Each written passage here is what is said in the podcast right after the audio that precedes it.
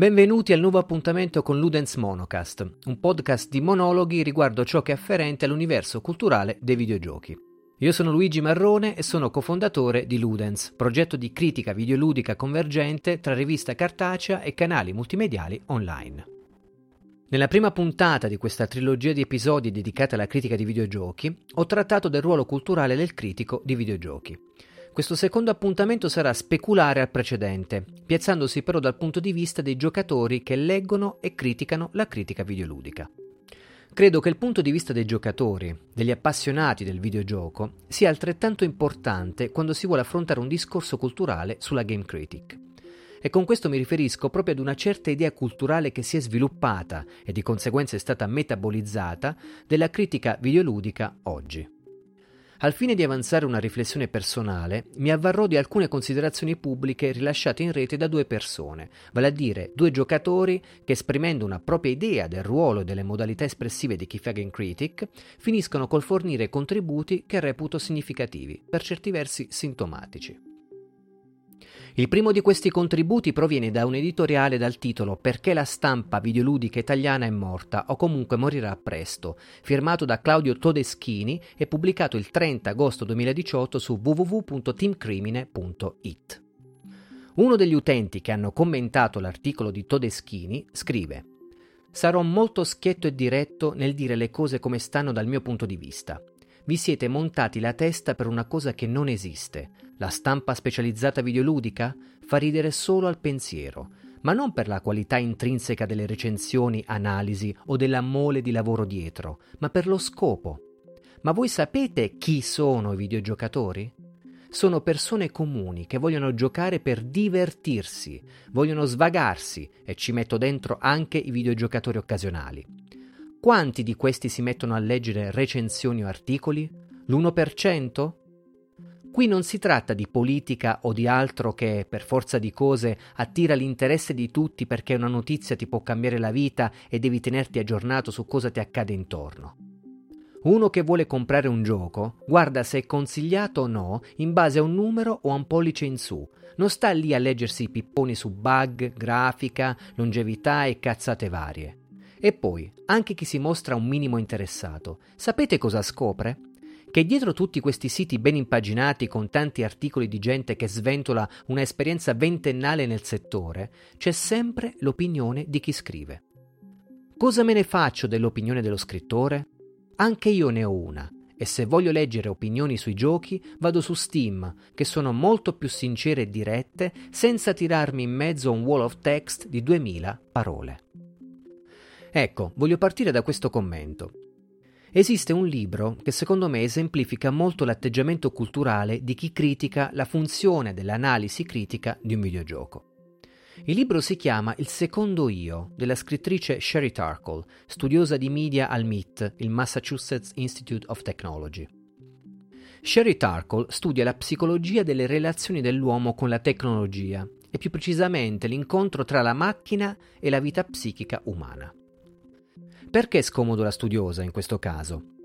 Perché credo che guardare alla cognizione che si ha della game critic attraverso le relazioni che gli uomini stabiliscono quando interpretano un programma per computer, un videogioco, sia un buon punto di partenza per avanzare una riflessione circostanziata. Per Sherry Tarkle, il modo di un individuo di rapportarsi all'ambiente di programmazione è flessibile e un'apertura nel suo stile cognitivo, nella sua personalità. Per lei ha un'utilità diagnostica, il capitolo 3 del suo libro, titolato Il bambino programmatore, è un capitolo che secondo me evidenzia in modo chiaro le distorsioni culturali riguardo le funzioni della critica videoludica. Sherry Tarkle analizza bambini dai 4 agli 8 anni, età in cui la studiosa afferma si forgiano le categorie fondamentali con le quali dare un senso all'interpretazione del mondo. E distingue quindi due categorie psicologiche, il tipo rigido, per il quale il rapporto con la macchina è concettuale, astratto, basato sulla chiarezza e l'imposizione della propria volontà. Il computer in questo caso è visto come un oggetto e la preferenza di questo tipo psicologico è per il formale. Per il tipo morbido invece è l'esatto opposto. Esiste il dialogo, l'identificazione libera, aperta e creativa con l'oggetto. La paura del tipo rigido è proprio quella di non avere il controllo. Nel suo caso, la libertà di interpretazione non formale altrui è sentita come una pretesa di dominio, qualcuno che sfugge al suo controllo, al punto che ne va della propria identità. Va da sé che la possibilità di arrivare nella profondità della costituzione emotiva è sentita come minaccia, una minaccia alla oggettività. Detto questo, passo ad un altro commento di un lettore di critica videoludica. Tale commento è presente in un articolo di approfondimento dal titolo Critica videoludica, pluralismo e libertà di espressione, pubblicato dal critico Mosè Viero sul suo sito lamaschera-riposta.it.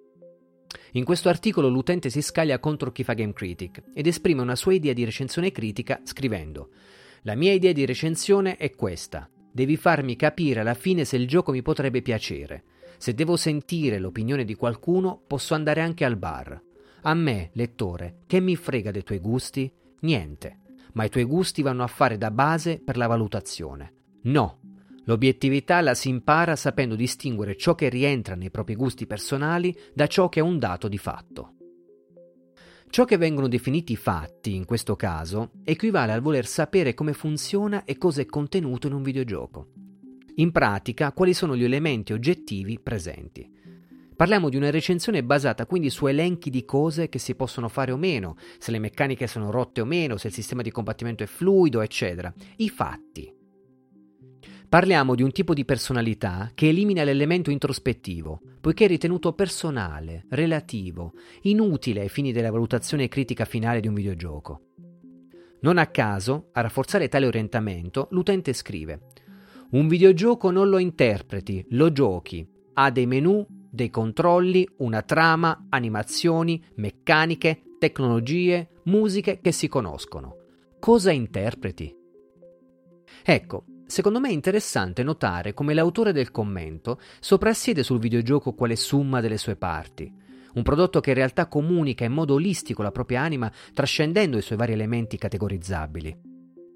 Una musica meravigliosa può essere meravigliosa se presa isolatamente, ma fastidiosissima o addirittura pretenziosa su di un pessimo gameplay. Le animazioni dei personaggi possono essere manchevoli di rifinitura, ma accompagnate da una trama coinvolgente possono diventare trascurabili, per dire. Il problema di fondo, per ciò che ne penso, è che il videogioco non viene visto come uno spazio di espressione del tipo di personalità di chi gioca. Quindi la critica non viene considerata come un documento espressivo culturale di chi un determinato videogioco l'ha giocato. Persiste una sorta di scienza della critica videoludica definita in termini rigidi. È il luogo in cui domina una separazione chiara e distinta tra soggetto, il giocatore, e l'oggetto d'analisi, il videogioco. Ora, all'interno della scienza tradizionale, la linea divisoria tra soggetto e oggetto è solitamente considerata sacra. Ma sempre leggendo il secondo io di Sherry Tarkle, è interessante sapere come i teorici di intelligenza artificiale, nei loro studi, alla fine spesso dichiarano di comportarsi come gli psicanalisti, di voler cioè risolvere questa separazione tra riflessione oggettiva e soggettiva.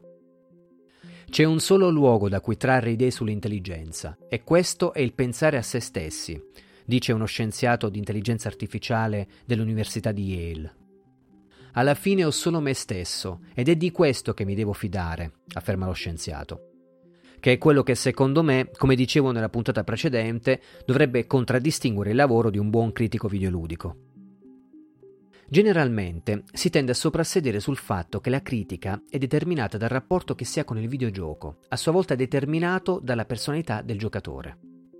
Due giocatori possono rappresentare due estremi culturali diversi, con differenti stili relazionali rispetto al videogioco.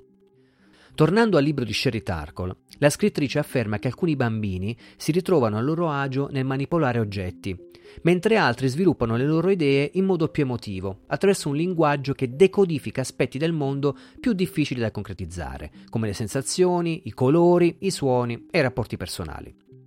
Tutto ciò per la Tarkle concerne anche il rapporto che si può stabilire con un programma di un computer e quindi con il videogioco che gira in un computer e che può far emergere ciò che lei definisce l'interscambio della conversazione. Per intenderci, c'è chi programma col manuale alla mano e chi come un pittore, il quale lascia che il disegno emerga dall'interazione col mezzo di espressione. Ora, i tipi morbidi più aperti cercano di creare con il videogioco dei rapporti che superano l'oggettività Ciò che si crea a contatto con un videogame è un linguaggio per comunicare, per negoziare con una entità sì ludica, ma comportamentale. In fondo il videogioco è una realtà artificiale prodotta da menti e sensibilità umane che lo hanno programmato e che quindi possiede una propria personalità che va oltre le sue categorie separabili. Tornando all'articolo pubblicato sul sito La maschera riposta, ad un certo punto il lettore critica un'analisi critica del proprietario del sito, scrivendo mi sembra strano fare un elenco di difetti di un gioco e poi dire mi piace. Nel libro di Sherry Tarkle vengono messi a confronto due ragazzini programmatori del codice di un computer. La ragazzina possiede un atteggiamento più emotivo, parla al computer, danza quando emette suoni e in definitiva lo utilizza interpretando in modo creativo le sue possibilità.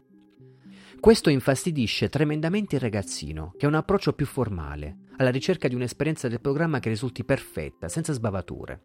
L'atteggiamento di lei gli fa provare un vero disagio.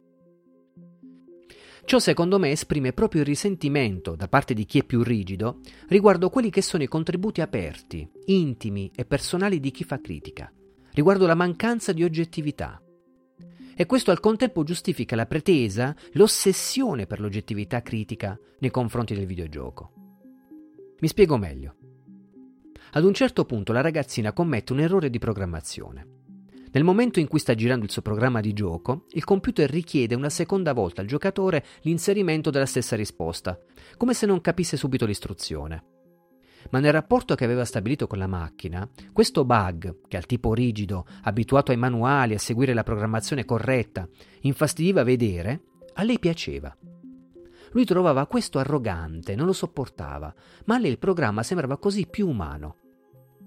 Avrebbe potuto cambiarlo, eliminarlo, ma la ragazzina questo bug lo simbolizzava, lo integrava nel tessuto interpretabile dell'opera finale. I fautori dell'oggettività troverebbero questo inaccettabile. Si focalizzerebbero su quel problema come accade quando ci si focalizza sui problemi tecnici di frame rate, sulla pressappochezza di una soluzione grafica, il combat system o una completazione poligonale, ad esempio. E ovviamente se un critico vuole focalizzare l'attenzione su questi elementi è libero di farlo, ci mancherebbe. Il problema è che per quanto di natura ontologicamente informatica, il videogioco non è solo un programma formale di una macchina seriale, bensì un'istanza interpretabile. Secondo personalità, secondo cultura personale, secondo discrezionalità, ma parliamo di una realtà interpretabile. Ciò mi porta a riflettere sul come l'essere aperti al pensiero critico altrui voglia dire fondamentalmente autoeducarsi a mettersi nei panni intellettuali e culturali di un'altra persona. Immaginare cosa succede alla sensibilità di un altro a contatto con l'artefatto videogioco. Parliamo quindi di apertura, di empatia, comprensione, riconoscimento, confronto e negoziato con gli altri. Non può esserci oggettività in questo. Ma ciò, e questo lo ribadisco perché proprio non riesco a non pensarlo, secondo me dipende in misura prevalente da chi scrive di videogiochi. È lì la sfida critica che deve interessare il lettore. Se un lettore non è interessato a conoscere il pensiero altrui, è anche perché non è stato mai stimolato a farlo, perché non ha mai rappresentato un'istanza così culturale il testo di un'analisi critica di un videogioco. E perché ormai è un'idea critica standardizzata su certi modelli visibili, proposti e rintracciabili ovunque, che lo portano a credere che le recensioni alla fine siano documenti senza personalità, tutti uguali, e che leggere quindi un testo di 3000 parole è meno utile che leggerne uno di 50. E qui torno a ribadire il fatto che la critica è culturale. Ha cioè il compito implicito di allargare l'approccio e quindi il carattere dell'esperienza che si può fare, in questo caso, anche del videogioco.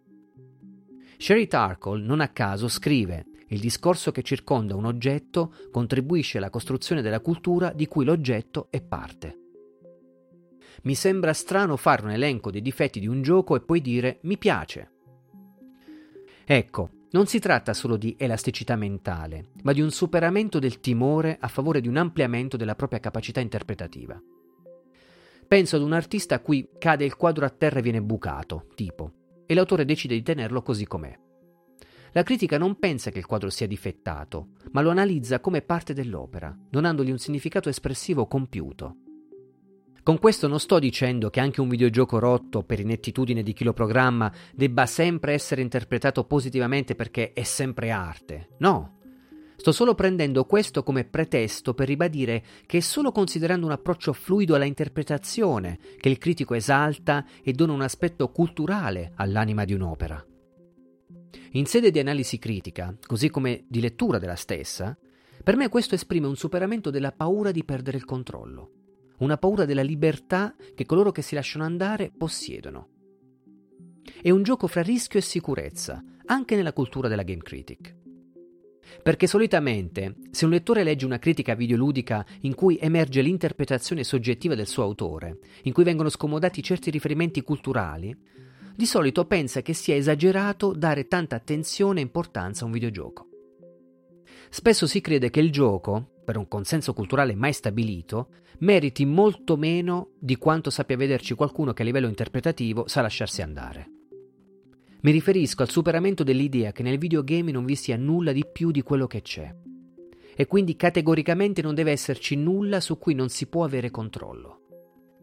E se il videogioco sta quasi tutto nella sua tecnica, non devono esserci problemi tecnici per una buona valutazione finale. E se il livellamento del personaggio è discutibile, bisogna focalizzarsi su questo, e il critico non può prendersi la libertà di non approfondire questo aspetto solo perché ha trovato la trama più coinvolgente, tipo Cosa me ne faccio delle interpretazioni personali del recensore? scrive l'utente di qui sopra. Io la vedo come affermare un certo timore, una paura di sentirsi soverchiati dal dover accettare e integrare cose non filtrate da noi stessi, provenienti da altri esterni a noi, di cui non si ha controllo. Nel libro di Sherry Tarkle c'è un programmatore del tipo rigido che si dichiara contento di non vedere in faccia le persone con cui si confronta contento di poter operare una selezione dell'interlocutore quando è su internet. Questo programmatore scrive che è bello utilizzare mail e internet perché, cito, è come comunicare con un'altra persona, ma non un estraneo. È comunicare con qualcuno che sa esattamente come mi piace che le cose siano fatte. Nell'articolo sul sito La maschera riposta, ad un certo punto il lettore di critica videoludica redarguisce il critico scrivendo si possono nascondere i gusti personali provando a pensare a quello che ti dicono gli altri che sono solitamente in disaccordo con te o che hanno gusti diversi. O il loro punto di vista non è da considerare? Ecco, per me questo è un intervento molto sintomatico. In pratica il critico dovrebbe nascondere le proprie opinioni, viste come gusti personali, per tenere di conto e integrare nella propria analisi chi è in disaccordo con lui. In pratica parliamo della pretesa che il ruolo di chi fa analisi critica, esprimendo il proprio giudizio personale, debba essere quello di tenere di conto della opinione di chi legge nell'esercizio del proprio lavoro. Come se dovesse svilupparsi una sorta di democraticità di giudizio quando si avanza l'analisi personale di un videogioco. Quello che per mia esperienza ho notato dopo anni di lavoro nel settore, sia di lettore che di produttore di critica di videogiochi, è che spesso la resistenza dei lettori è direttamente proporzionale alla intensità dell'apertura e dell'opinione personale di chi si esprime nella critica videoludica. Si verifica cioè una sorta di schermatura dovuta a ciò che viene sentita come una pretesa, da parte del critico, di stabilire la propria personale verità. La pretesa di obiettività diventa quindi un attacco a difesa di questo assalto sentito come diretto, personale da parte del lettore giocatore. Le premesse per acquistare un gioco non possono basarsi sulla interiorità, sulla sensibilità o sui gusti di chi gioca, ma su ipotetici fatti stabiliti oggettivamente, che poi decretano il giudizio finale. È come se un certo tipo di lettore di Game Critic tendesse a eliminare l'elemento personale del redattore dall'equazione di un'analisi critica. Come se l'opinione dello stesso dovesse essere ininfluente, restare fuori dall'analisi dell'opera. In estremo, è come se il punto di riferimento per esprimere un giudizio critico debba essere l'opinione di chi leggerà, non di chi fa esperienza di un videogioco e l'analisi la scrive, la firma e se ne assume le responsabilità. Perché trovo interessante analizzare questa pretesa molto particolare? Perché concerne il negare che i fatti vanno interpretati alla luce del giudizio personale, delle proprie opinioni, e non da autorità collettive esterne stabilite in modo oggettivo e istituzionale. Non esiste il critico oggettivo universale di videogiochi, poiché non esiste una cultura oggettiva universale del personale quando si fa critica di videogiochi. Ma secondo questo orientamento, ecco che le opinioni personali sono viste come espressioni parziali, dei preconcetti viziati. La recensione non è una discussione e quindi sono meglio i forum per stabilire ciò che oggettivamente può e deve piacere a chiunque e ciò che chiunque deve invece trovare oggettivamente negativo o deprecabile. Se il critico non fa questo è un pessimo critico perché ha un'alta considerazione di sé. E una persona che esprime liberamente le proprie opinioni deve essere per forza una persona talmente convinta che la propria opinione sia fortemente condivisa da chiunque, da diventare cieca al fatto che non sta trasferendo informazioni a nessuno. Non a caso il lettore della maschera riposta continua a dare contro al critico di videogiochi scrivendo Un'analisi come la fai? Me la fai su delle opinioni? Puoi fare un elenco di dati di fatto e fare paragoni con altri videogiochi per dimostrare che quella scelta degli sviluppatori è stata buona o cattiva, molto usata o innovata. Poi ognuno sa da sé se certe soluzioni gli sono congeniali o no. A chi frega di come l'ha trovato il recensore? Ma perché non ti fai i cavoli tuoi? Che ne sai se quello che non piace a te invece piace ad altri? Non piacerà a te, ma agli altri cosa frega? I tuoi gusti sono tuoi, tieni per te le tue opinioni. Sarebbe il caso di provare a ragionare anche con la testa degli altri. Lo ritengo un piccolo segno di rispetto del punto di vista degli altri. Sentendosi escluso, in questo caso il lettore crede di essere una minoranza che il critico non ha la decenza di rispettare. Invece di ragionare anche con la testa degli altri, in segno di rispetto del loro punto di vista, il critico si muove da sé, e questo per certi versi è insopportabile. Fa davvero pensare al ragazzino indignato dalla libertà di mantenere un bug da parte di una compagna di classe. Ragazzina che vuole tenerlo nel suo programma, tra l'altro. Così come un recensore mette la propria firma alle sue analisi critiche, lei ne ha tutto il diritto, tutta l'autorealità. E torniamo al programmatore del libro della Tarcola, a cui piace comunicare solo con qualcuno che sa esattamente come a lui piace che le cose siano fatte. Perché tali esempi secondo me sono importanti quando si vuole riflettere sulla critica videoludica? Perché l'atteggiamento culturale che potenzialmente si può sviluppare verso il videogioco, la trattazione critica che può condurre a riflettere rispetto allo scenario culturale che apre o, o può aprire un videogioco e quindi eventualmente al suo acquisto, è quella che io considero una critica videoludica d'arte o critica dell'arte videoludica. Detto in altri termini, lo scopo della critica videoludica, per tornare al commento iniziale dell'articolo di Todeschini, non è solo pipponi su bug, grafica, longevità e cazzate varie, così come la si vuol far passare, bensì parte di una cultura che può far evolvere il giocatore a livello di pensiero critico, nel suo rapporto con il mondo, con ciò che gli accade attorno, dal punto di vista psicologico e sociale. E quindi, in definitiva, quale essere umano. Mi riferisco ad una evoluzione intellettuale che parte dal videogioco, lo critica e che infine lo trascende, mettendo sul piatto aspetti che vanno oltre il gioco stesso. Secondo me è qui che si trova il senso di una vera game critic. Tutto il contrario di una concezione votata alla valutazione di chi sa chi sono e cosa davvero vogliono tutti i giocatori. Perché se davvero il successo della critica connessa al trattare i videogiochi passasse attraverso il conoscere chi sono tutti i videogiocatori, e se davvero è solo all'1% di tutti questi che interessa andare oltre il voto e riflettere culturalmente sui videogiochi, beh, il deserto culturale è l'unica cosa che ci aspetta. E io a questo non voglio crederci. Mi rendo conto di come sia facile pensare che tutti i videogiochi alla fine siano solo trastullamenti coi quali divertirsi. Si leggono i numeri, si guardano le classifiche, questo è ciò che vogliono i giocatori e questo alla fine è ciò che conta. Può essere che pochi la vedono in questo modo, o magari molti ci hanno riflettuto su un attimo e hanno deciso che non gliene fregava nulla, ma la critica, ogni critica, può anche farsi latrice, fra le altre cose, di assumersi implicitamente l'impegno di evolvere in meglio il rapporto che ogni uomo può avere con un artefatto culturale. Fosse pure, o forse soprattutto, nel fargli mettere in discussione ciò che ama, la sua passione, fargliela criticare. Me ne rendo conto nel mio piccolo quando alcuni spettatori che seguono i miei live streaming commentati, dopo che ho espresso le mie riflessioni su di un titolo indie giocato magari dopo mesi dalla sua pubblicazione, mi contattano in privato ringraziandomi per la live, tenendomi a far sapere che hanno acquistato quel videogioco. Un videogioco, mi fanno sempre sapere, che dopo aver visto video, aver letto voti o le analisi della maggior parte dei siti di critica specializzata o meno, credevano che non avrebbero acquistato mai. Parliamo di videogiochi, ma mi riferisco soprattutto ad un'esperienza personale di gioco che se non ne avessi trattato liberamente, a mio modo e secondo quelli che sono i miei riferimenti culturali, le mie sensibilità, eccetera, non sarebbe entrata nella loro sfera di interesse, di riflessione e di gioco mai. Inutile dire che durante le live il mio intento nel consigliare l'acquisto di un titolo è pari a zero, non me ne frega nulla. Io condivido l'esperienza perché quell'esperienza mi dà qualcosa che sento il bisogno di esprimere, di comunicare. E la stessa cosa si verifica quando, dopo aver pubblicato una mia analisi, nei commenti mi si fa notare che il mio voto si discosta di due o tre punti rispetto ad altre analisi. Quando specifico che ho scritto la mia analisi senza aver letto altre critiche e che non ho la minima idea delle votazioni ricevute dal gioco da me analizzato, può succedere come è accaduto quando un lettore, e qui cito, ha poi commentato in questo modo.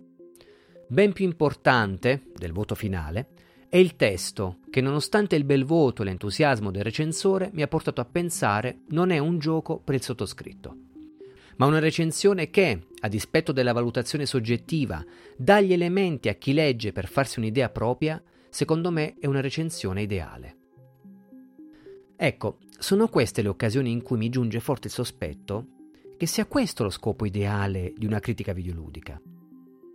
Mi riferisco al modo in cui un videogioco può entrare in contatto con la propria esistenza, psicologia, sensibilità, miti personali, modi di leggere la società, attraverso il filtro culturale di un altro. Io credo che leggere la critica videoludica degli altri abbia la sua funzione più importante nel formare il proprio senso critico e quindi i propri criteri di giudizio, autonomi e personali. Come diceva il ricercatore alla Yale che studiava le intelligenze artificiali, alla fine ho solo me stesso ed è di questo che mi devo fidare. Personalmente, in qualità di lettore, Ciò che cerco dalla Game Critic è una rivelazione. L'espandere la mia interpretazione del mondo attraverso quanto e oltre ciò che di ludico può esprimere un videogioco. Le firme che sino ad oggi mi hanno ispirato sono sempre state quelle libere, che si esprimevano in modo autonomo, con la propria personalità, portandomi a pensare a quanto potente e preziosa e ricca di significati culturali possa essere un'opera videoludica, in un modo che altrimenti non avrei sospettato mai e ho compreso che si può essere informati anche e meglio sull'acquisto di un videogioco leggendo le personalissime opinioni altrui sullo stesso, considerando quindi la critica videoludica portatrice di istanze culturali connotabili ben oltre il suggerimento commerciale. La questione per me a questo punto è, nel mondo della game critic, quando si vuole leggere una critica sui videogiochi, oltre alle recensioni su Steam che sono molto più sincere e dirette, c'è bisogno anche della personalità di chi scrive, della complessità del pensiero critico, di un wall of text di 2000 parole e della cultura personale di chi fa critica di videogiochi? Sì. Io dico assolutamente sì. Oggi più che mai sì. Liquidare il lavoro critico altrui attraverso un cosa me ne faccio dell'opinione dello scrittore, anch'io ne ho una, non solo connota in genere un ripiegamento sul sé intriso di relativismo, che non porta ad alcuna evoluzione personale, ma sa tanto di debolezza culturale che non può che fare male alla cultura del videogioco. La mentalità di tipo funzionale, che cerca il meccanico, il quantitativo e l'oggettivo, rema contro l'apertura dell'altrui espressione umana. Mi riferisco ad una mentalità che porta poi a credere che il voto finale del critico, in qualità di persona singola, sia necessariamente meno attendibile della media di quello collettivo degli utenti. Citando sempre il ricercatore dell'Università di Yale, che in questo caso tratta dei risultati dei suoi esperimenti, questi scrive quando ero al college mi sono convinto che non si può imparare molto facendo la media delle risposte di un gran numero di persone. Quello che dovevi fare era qualcosa del tipo che fece Freud, con tutti i suoi limiti. Come si legge dopo, questa cosa da fare per il ricercatore, andando oltre il logico, lo scientifico e il razionale, è una cosa molto intima e personale. Si chiama introspezione. Il videogioco è anche un dispositivo introspettivo che allarga nel giocatore sensazioni, emozioni, intuizioni immediate, insight, elementi difficili da tradurre e riportare in un'analisi, ma è qui che sta la sfida culturale. Considerandolo soltanto quale accozzaglia di meccaniche ludiche e tecnologia, e negando il suo essere un artefatto culturale fluido, aperto alla sensibilità di chi lo interpreta e lo analizza, e videogame diventa qualcosa che puzza di morte del senso della ricerca, anche della semplice curiosità di come un altro essere umano può e sa filtrarlo culturalmente questo videogioco. Bisognerebbe essere riconoscenti verso chi si apre. Perché è solo tramite il confronto con l'espressione critica di chi decide di mettere in gioco la propria sensibilità che si può riflettere e conoscere più se stessi e maturare un senso più profondo a contatto con l'esperienza di un videogioco. Ovviamente queste sono solo rielaborazioni ragionate di mie interpretazioni, che possono essere prese o meno quali ipotesi diagnostiche riguardo i modi in cui viene percepita la produzione critica di chi si esprime sui videogiochi. Il pluralismo, la differenza di opinioni sono istanze che per chi legge dovrebbero essere un potente dato culturale di conoscenza per comprendere e andare oltre al capire se un'opera potrebbe piacere o meno. Perché il problema alla fine è sempre lo stesso il credere che un'analisi critica debba basarsi sui fatti per adempiere alla mera funzione di orientamento all'acquisto. Una funzione connessa cioè al sacrificio di tirare fuori soldi o meno. Parliamo letteralmente di un problema di industria culturale, di una risposta cioè sistemica, del sistema che si è generato, in cui una certa cultura videoludica, fra critici e lettori, ha ormai approntato un arsenale di modalità espressive, cliché e stereotipi argomentativi per sostenere certe posizioni coerenti, protette e consolidate. Ma la loro coerenza resta quella tipica di una cultura industriale, alimentata cioè da chi fa critica in un modo intellettualmente condizionato, prefabbricato ma ciò sarà oggetto di riflessione nella prossima puntata, quella finale di questa trilogia dedicata alla Game Critic. Grazie per l'ascolto e per l'interesse in Ludens Monocast, che al solito ricordo essere uno dei canali culturali del progetto di convergenza Ludens. Un appuntamento aperiodico come la rivista Ludens, che è possibile ricevere con una donazione recandosi su www.ludens.it. Alla prossima. Ciao.